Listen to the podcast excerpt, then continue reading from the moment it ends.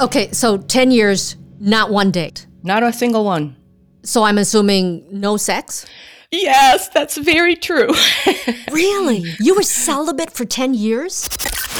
I'm a busy professional. I'd like to have an occasional companion, and the right kind of man for me would be a cuckold male. Oh, you put out an ad for a cuck? I did. The truth about women's sexuality is the more sex we have, the more we want. Yeah. And the, and the more we don't have, the more we don't want. I agree.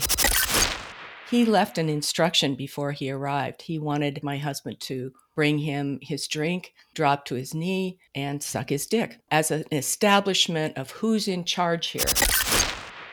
He will give oral sex. He will clean up after. He, he'll fluff. He, he does all of that. It's not out of an urge to touch another man. It is pure power exchange for him. So let's get to it. The conversations you're about to hear are intended for mature audiences. If adult themes are offensive to you, well, grow up. So dirty talk, so yeah. sex talk. Yeah, it, it started off as dirty talk. I was actually like very excited to see my partner with somebody else. She looked at me and said, So you want to have sex with other people? That's what you're saying. okay. And you find it a turn on to hear about what he did. Yeah. And then it's like, I want to come home and get it the way she got it. Does he know you have a boyfriend? Well, yes. This is Consenting Adults with Lena Wynn. Welcome to 2022. Happy New Year, everyone. Uh, let's make it a great year. I want you to love more, play more, and in the case of Cameron Heston from Washington State, shave more. He's the winner of our Manscaped giveaway. So the Performance Package 4.0 is headed to Washington and Cameron Heston. Congratulations. Be sure to check out consentingadultshow.com. You can take a look at the advice column read a confession, maybe leave a confession.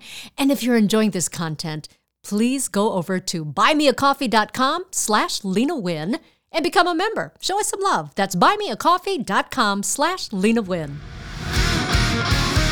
My guest today is 59 year old Crystal Welch, who, after 25 years of success in wealth management, because of what was happening in her personal life, what's happening now in her professional life, has to do with the lifestyle. And like so many of my other guests, she grew up in a very traditional family. Uh, she was married, probably not happily. And then she got divorced. And after being single for 10 years, she found the lifestyle and she found her new husband in the lifestyle. Love the story of how she found him. So, Crystal, thanks for being on here and sharing your story. You were married. I'm assuming it was like traditional monogamous marriage. Very. You don't sound too happy about that. well, it's a it's a good question and it's a good place to start because I was raised in a very traditional conservative family on a farm. I never thought any other idea than to just get married with the white picket fence and have kids and be married till you're dead. Those are the values I went into it with. But what I found after a number of years, uh, we were married a total of 15 years. We just ended up living separate lives absolutely separate lives. I felt like I was a single parent. Uh, I felt like I had all the restrictions and obligation of traditional monogamous marriage and none of the benefits. So it changed well, the way. What would have been a benefit? Like regular sex?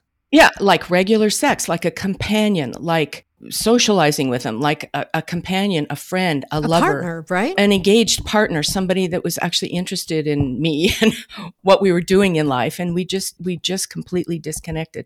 And I won't put all that on him. It was me too, but I found my disappointment in marriage itself very it was that was the saddest part because I expected it to be happy forever. Sure, like so many people do. Sure. Okay, so you get divorced and you spent 10 years single, which on paper was like, wow, what? But I know that, especially as a career woman, you know, you're building up a business, you're busy. The time actually goes by really fast. Were you having any relationships?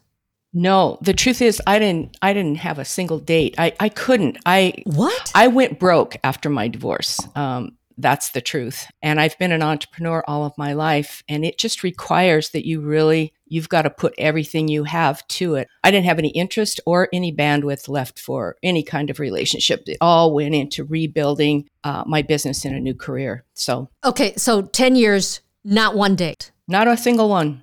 So I'm assuming no sex? yes, that's very true. really? You were celibate for 10 years? I was. I was, in fact. And I'm deeply sexual. So, uh, hold on. What did you do? well, well, you know, you um, you invested in battery power, right? Exactly. Yeah, there's a certain amount of that, but yeah, I think I heard a comment from somebody yesterday that said the truth about women's sexuality is the more sex we have, the more we want. Yeah. And the, and the more we don't have, the more we don't want. I agree. And so past a certain point, you know, when you're focused on building a business and doing other things, it's not on the radar screen. And that's how it works. I mean, I didn't set out to do that. That's right. just that I just only had energy for so much. And it didn't include that it becomes like not a priority, you know, it's like down there at the bottom of your list of 100 priorities. So I get it. Yeah. So after 10 years goes by, uh, you meet with success, you're doing well. At one point, you probably realize, hey, you it would be kind of cool to have a partner in life, right? That's exactly what happened. And I started looking around thinking, now I've rebuilt everything. I've got, you know, my business is booming. My, you know, I've got the house I want. Everything's working. Now I would really like to see if it's even possible this lifetime to have a companion. I didn't want to get married again. I never thought I would marry again because I thought marriage was synonymous with monogamy. Uh, and so I staked a claim for what I wanted right then. I hope your listeners, they'll probably laugh at me or the ones that remember, but I put a, a little two line ad on Craigslist years ago saying, I'm a busy professional. I'd like to have an occasional companion, and the right kind of man for me would be a cuckold male. Oh, you put out an ad for a cuck? I did. I did. Well, hold on, because like even now it's still so taboo to talk about, but you know, 10 years ago or however long ago. It was, yeah, it was, it was eight years ago. Eight, eight, years, years ago. Okay. So did you get responses? Mm-hmm. Yeah. Interesting thing about Craigslist, you could put any old thing up there and you get 400 responses from men, but I'd leave it up only like 15, 20 minutes. So that's how oh. short the window was. Wow. And one of those responders was my current husband. And we just hit it off. And so our dynamic agreement, uh, at least in its basic form, was set from day one.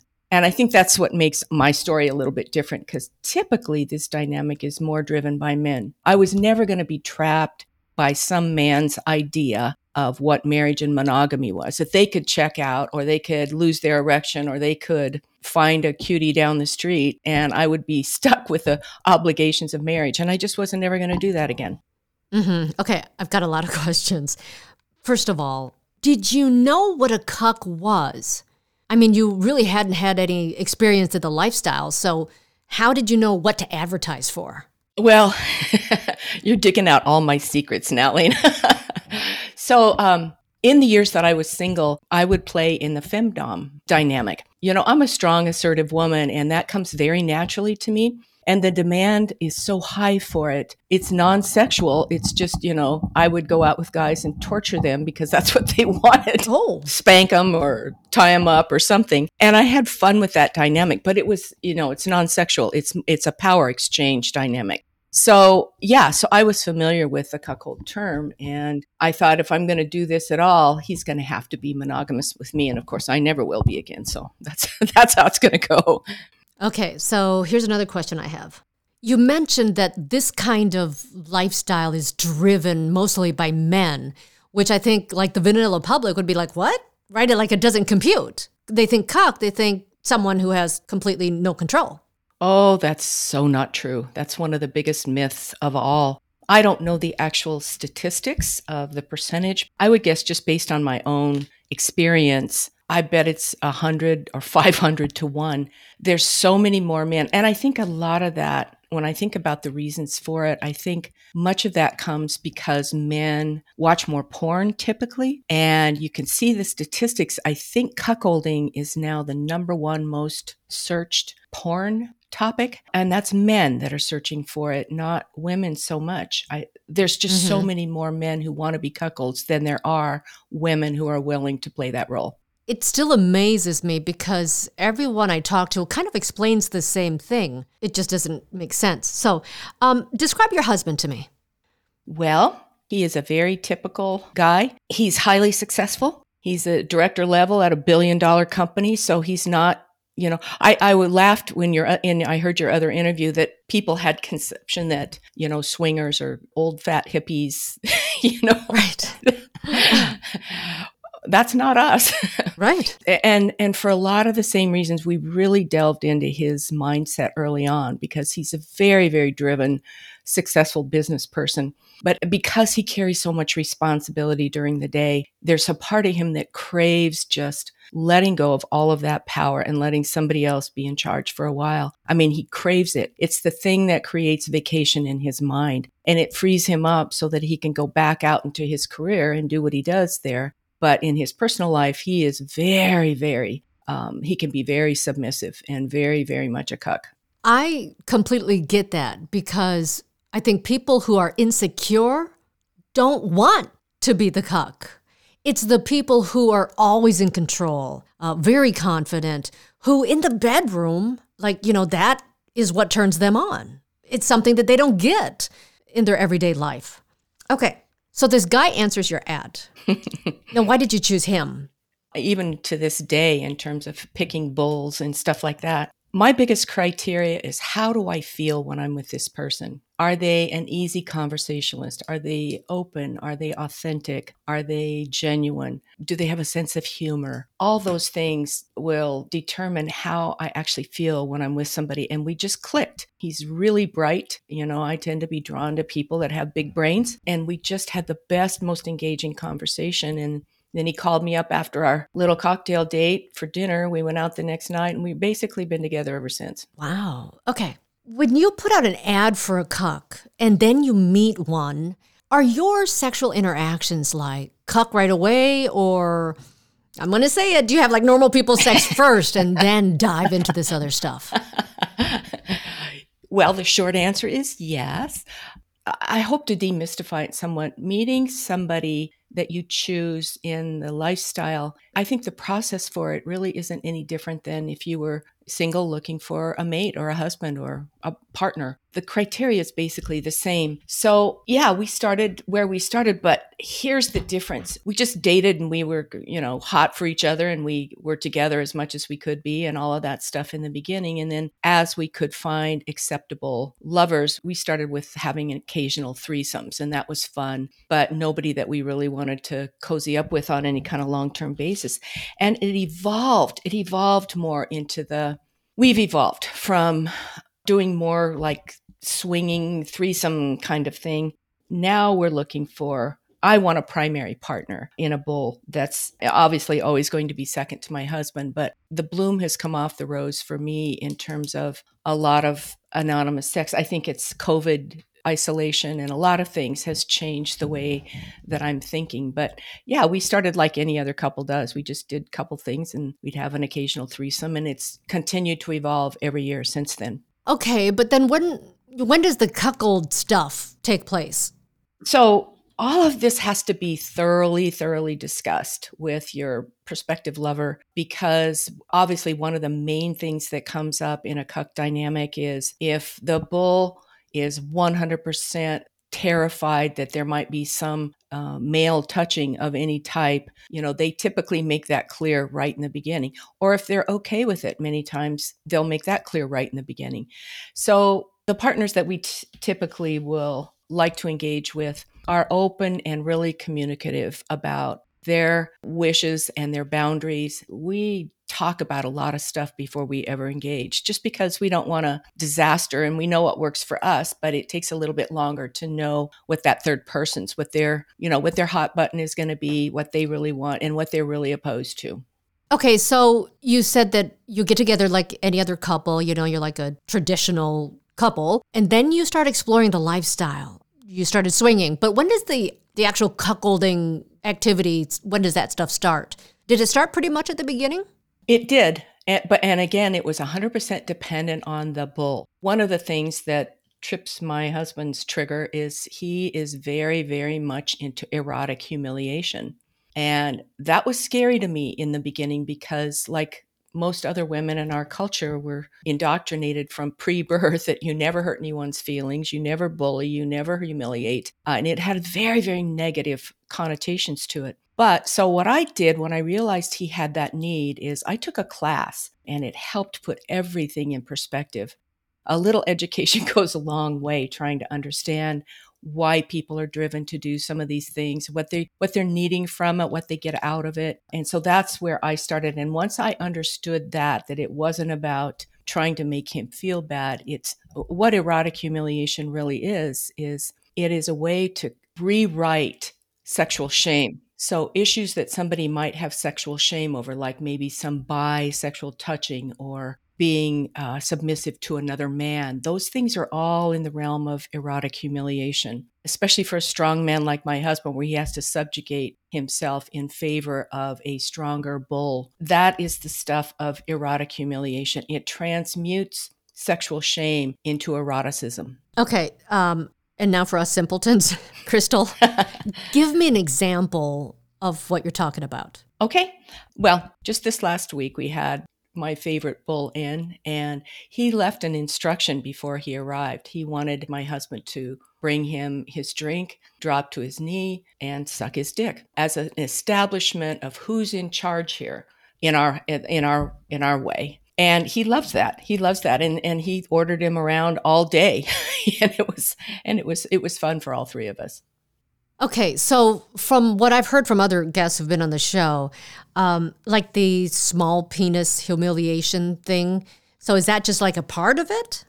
Yes, it's uh, it can be physical humiliation, it can be ver- a lot of verbal humiliation. Yeah, right. the small small dick white guy and you know she's finally going to get a chance to be with a real man. You know it's a shame that she's stuck with this pathetic little white guy thing. Mm-hmm. and you know that sounds terrible to people that have that don't understand what erotic humiliation really is but it just lights my husband up. He just loves it. After we have some kind of scene like that he feels like he's been on a month vacation. That's exactly what it does for him Hmm, okay. Um, has this changed? I mean, obviously, you know, when you spend time with someone, the more time you spend with someone, the more your relationship changes and evolves. How has your marriage evolved from this? Oh boy, that's a great question. Um, you know, I've I've thought so many different ways to express it, but we are a hundred times more intimate more tender with each other. We know each other at such a deep level. Actually, living this dynamic forces you to communicate on levels that I would have never even approached in any kind of a vanilla relationship. It causes us to talk about things like, well, what happens if I get really emotionally involved with a bull? How are you how's that going to make you feel? What will that do to the, you know, the structure of our relationship? How do you feel when he humiliates you? It just forces you to communicate on such a deep level that it creates an intimacy that is almost not describable for me. I wish I could find a good way to describe mm-hmm. it, but mm-hmm. his loyalty to me and his worship of me because I'm helping him be who he is. I think that's that's the best way I can say it. I I accept him and encourage him to be who he is and to play out all the things that give him pleasure and release too. And of course, I get all the benefits too. Has he been in a cuck relationship before you? Not specifically, but he and his ex-wife were actually swingers. But what he noticed, he would he would take her, she would go to swinger events and she'd be doing a 10 guy gang bang. What he enjoyed the most was watching her.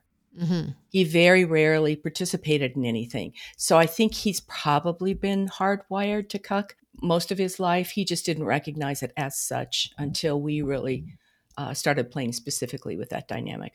Mm-hmm. Is he bi?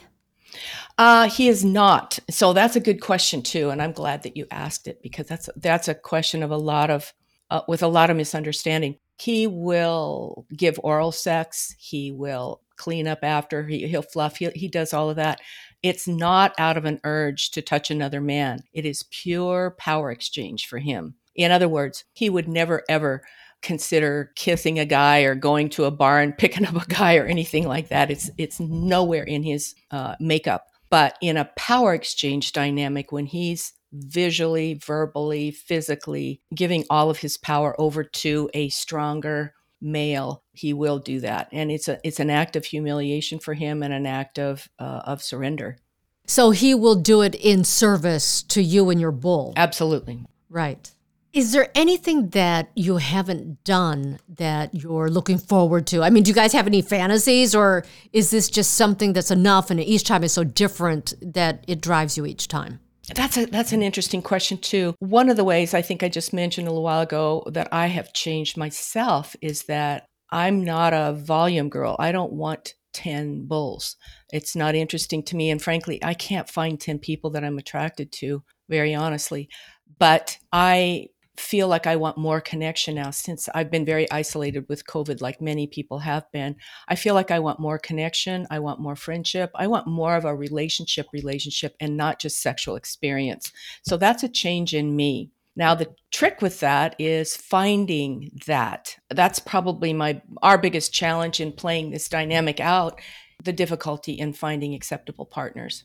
Mm-hmm. I'm very I'm very discriminating and and wanting more of a connection that rules out a lot of men that want to be swingers and just want experience. Right. And does the fact that you want more of a connection is that acceptable in your marriage? I mean, is it okay with your husband that you're you're searching for a connection with someone? It is. And that's one of the things that we grew into because in the very beginning we had a hard line in the sand. We'll do this, but we can have no emotional involvement at all. We don't want that. We don't want anything to tamper with the quality of our relationship. However, as we went on and we met a really special person lives in another state and we began talking with him and then pretty soon we're talking with him every day pretty soon we fly out to see him and then he flies up to see us and we got very very very involved and i mean falling in love involved oh and the two guys were just great friends with each other. He and I were just crazy about each other and we got involved. And so it sort of pushed us. It gave us two things. It pushed us into more of a poly dynamic